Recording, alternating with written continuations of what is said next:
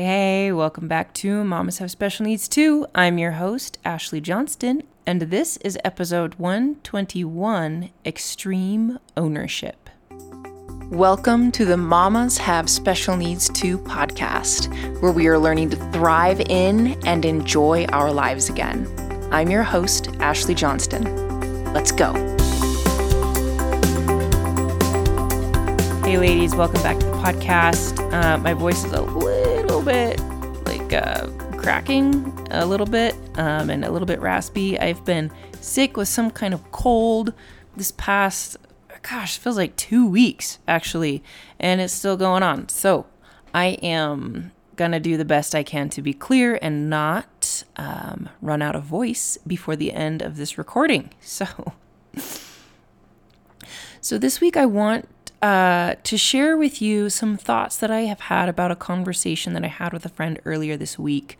Um, we were discussing some coaching principles and kind of going back and forth, and a, a really fascinating thing emerged for me. This isn't necessarily a topic that we continued to discuss, but it's kind of something that I've continued to mull over in my mind that I thought would be extremely helpful for those of you here listening on the podcast that are maybe struggling in a lot of pain with um, just the reality that your life is. Whether that's your child's medical condition, whether it's the financial strain that comes with it, uh, marriage issues, relationship issues, doctor issues, like you name it, all, all of the things that kind of come with the circumstances that you find yourself in and and the pain of it.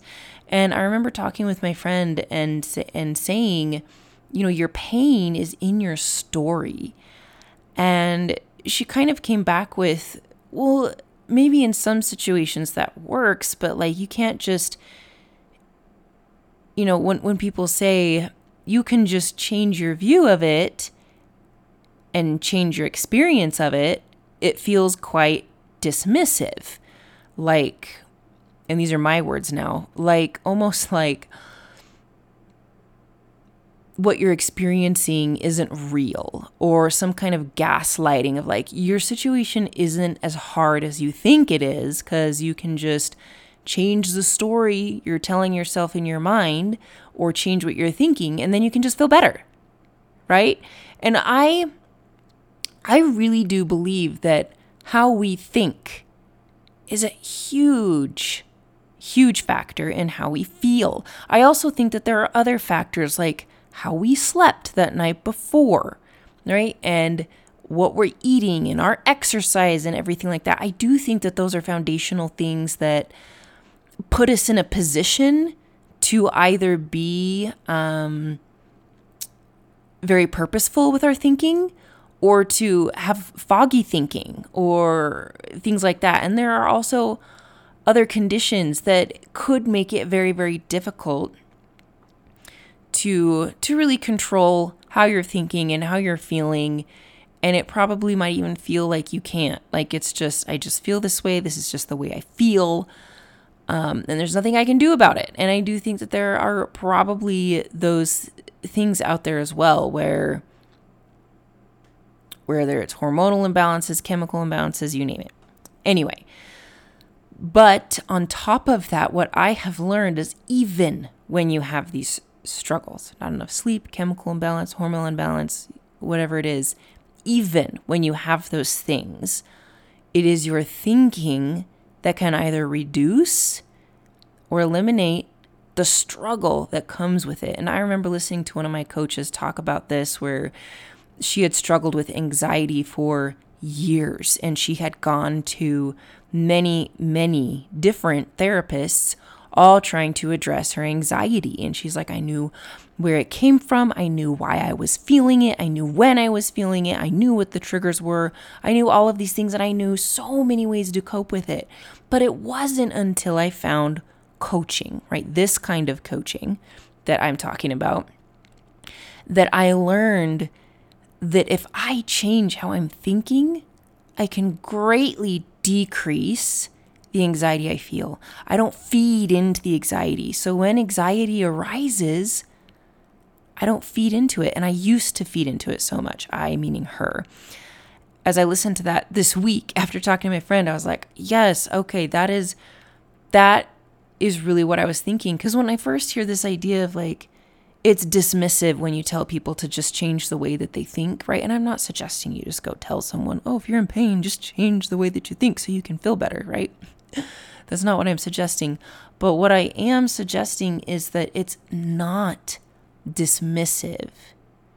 If you're thinking about it in the frame of, I should feel good about this situation, whether it's your child's medical condition, your your marriage, your finances, I should just feel fine that my child has a huge medical issue. I should feel fine that we have no money in the bank or we're in a bunch of debt.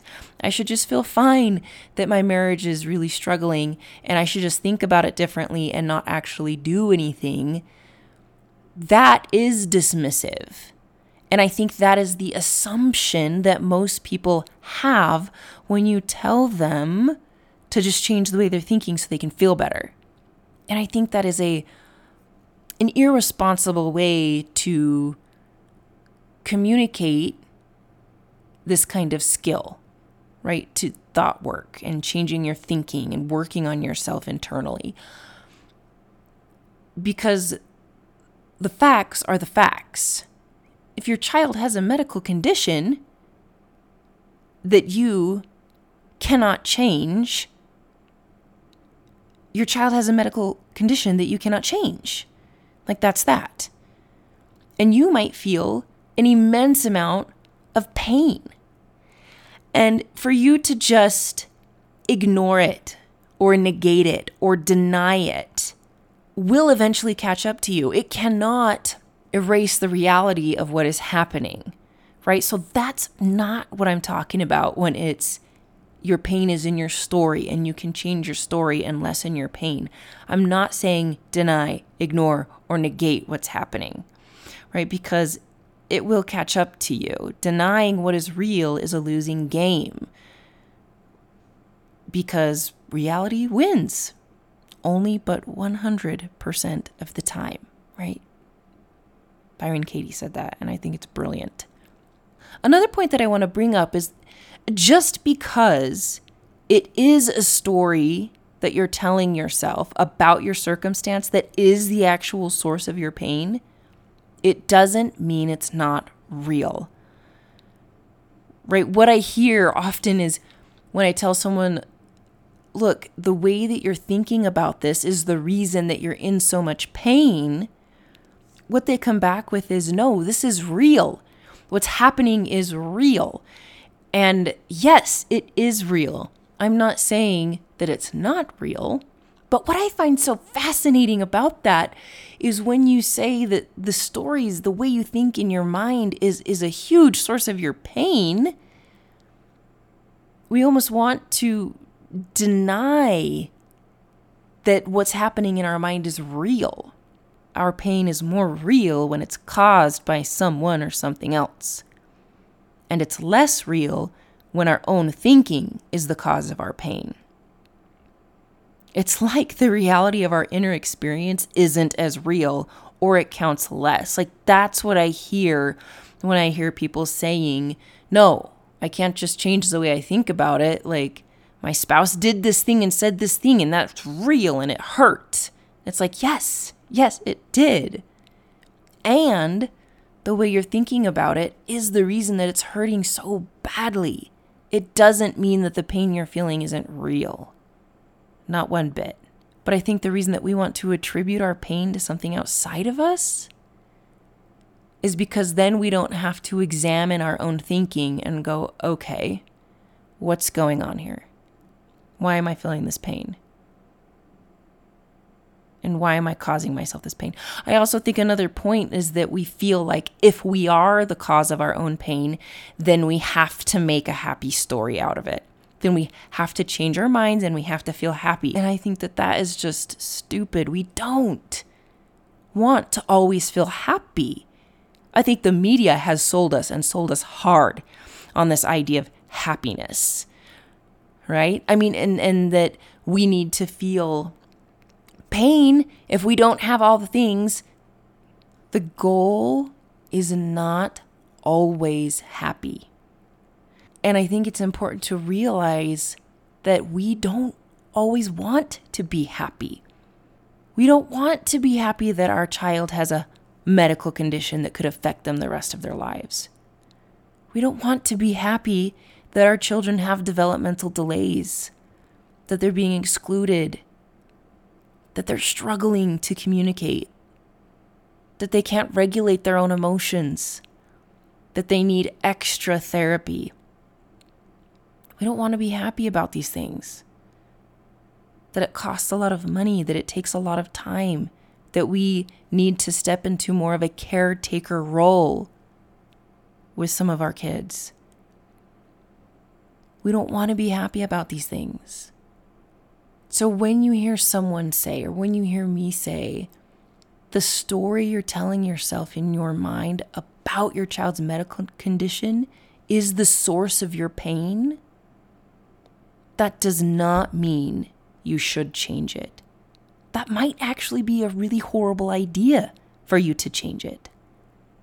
And you might want to consider you want to feel pain about this. And maybe you just want to feel pain about it for a little while. Maybe you want to feel pain about it for years. What I can tell you, and what I have found to be most useful, is to not change the story in your head from one of, it shouldn't be like this, to, I love this, this is how it should be. But what is more helpful is to change the story from, it shouldn't be like this, to, it is like this. This is my daily reality. See, in the first story, it shouldn't be like this, which is a story you're telling yourself. There's a great deal of resistance and pain associated with that kind of a story. But in the story that you replay in your head that says, This is my life, this is what it is like every day, this is my reality, this is my child's reality. So now what? that story is filled with acceptance and creativity to provide the best life you can for your child and for yourself. It doesn't ignore reality. It doesn't try to avoid it. It doesn't try to erase it. It incorporates it. But that second story of this is my life, this is how it is, is so much more empowering and much less painful. It might still be painful, but at least it's manageable. The point of owning, having extreme ownership in the fact that the story in your head is where your pain is coming from, is to know that you can handle any emotions that you can do hard, that you can do pain, and you can feel anything and come out on the other side in one piece. That you can make any difficult circumstance manageable because of what you make it mean, which is a story. What we make things mean in our minds to us is a story that we're telling ourselves about it. What's the story you're telling yourself about your child's medical condition, about your marriage, about the state of your finances, about your child's development, about you as a mother? What are the thoughts you're having? What is that story? Is it debilitatingly painful? Own the fact that you have created that story, that that's what you're making it mean, and that you can shift it not to be happy. You don't have to. You can if you want to, but it's not the only option. Right? This is the power of coaching. This is the power of extreme ownership of your emotional life. This is the power of stepping into a creator role of your life. It all starts in your head. Yes, it's hard. This life that we live. Yes, there are so many things outside of our control. Yes, it's painful. And no, you don't have to deny reality to reduce the pain. Yes, you have what it takes to reduce emotional heartache and pain. Own your story. Know that it is real. Know your pain is real. Your circumstances are real.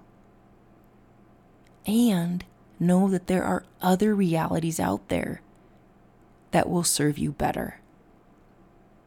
Dwell on those, think on those.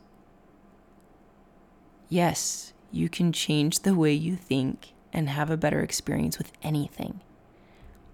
But it doesn't mean that that is the right move for everyone in every situation or for every person. But what it does mean is that you have options. You do not have to stay trapped in your pain, waiting for something in your life outside of you to change. You can change it now. You can reduce your pain now. You can manage it in a new way now. And it starts with addressing the story that you've told yourself about your life and about your child, about what you're making it all mean. That's the power of extreme ownership, my friends. All right, that's what I've got for you this week. Until next time, take care. Hey, mamas, listen, you can create the life and relationships you want as a mother raising children with special needs, and I can show you how. We can hop on a free Zoom call and talk about what you need, what you want, and what I have to offer. No pressure, and it'll be super fun to chat and connect. So send me a message on my Instagram, Mamas Have Special Needs too. The link's below, and let's hop on a call.